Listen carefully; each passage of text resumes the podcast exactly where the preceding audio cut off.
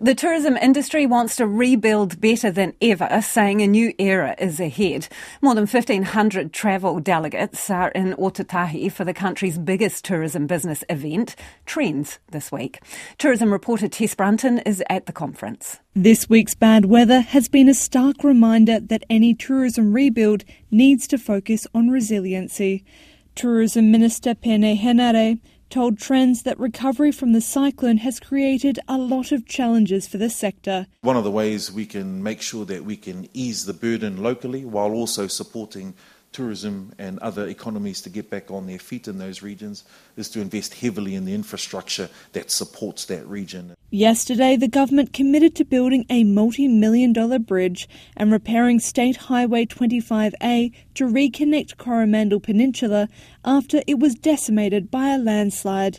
Peeni Henare says making areas more accessible to tourists is one of the ways to support tourism businesses.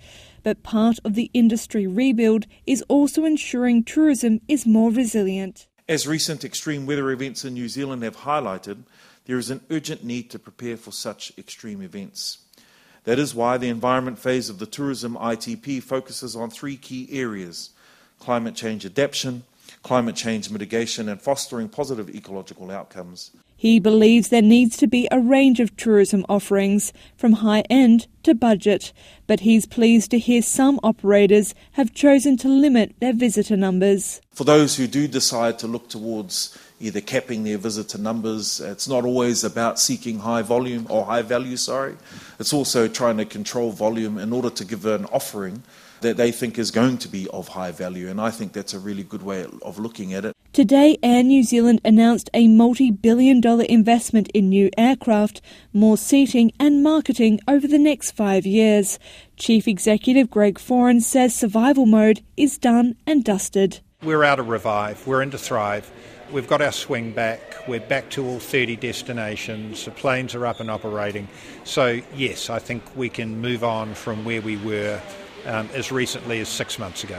Scott Tasker from Auckland Airport says travel has rebounded faster than expected, but he doesn't believe international seat capacity will reach pre COVID levels until 2025. We are at about a 90% recovery of seat capacity, um, but I think the final 10% is probably the hardest 10%. Getting that final kind of back to 2019 levels requires us to work pretty hard to get some airline partners to add that final 10%. Tourism Industry Aotearoa Chief Executive Rebecca Ingram unveiled plans for a new regenerative tourism strategy as they head towards 2050. If we want to rebuild, to flourish, and support our regions and communities, to showcase our culture, to protect our environment, not to mention boosting New Zealand's economic stability, we need a great plan. It's aimed to reduce tourism's carbon footprint, support the industry's workforce, embed Māori perspectives, and introduce new funding mechanisms so it can progress its own future. So we see it very much as a living document. What we have experienced over the last few years illustrates the importance of making sure that we are adapting and evolving as an industry.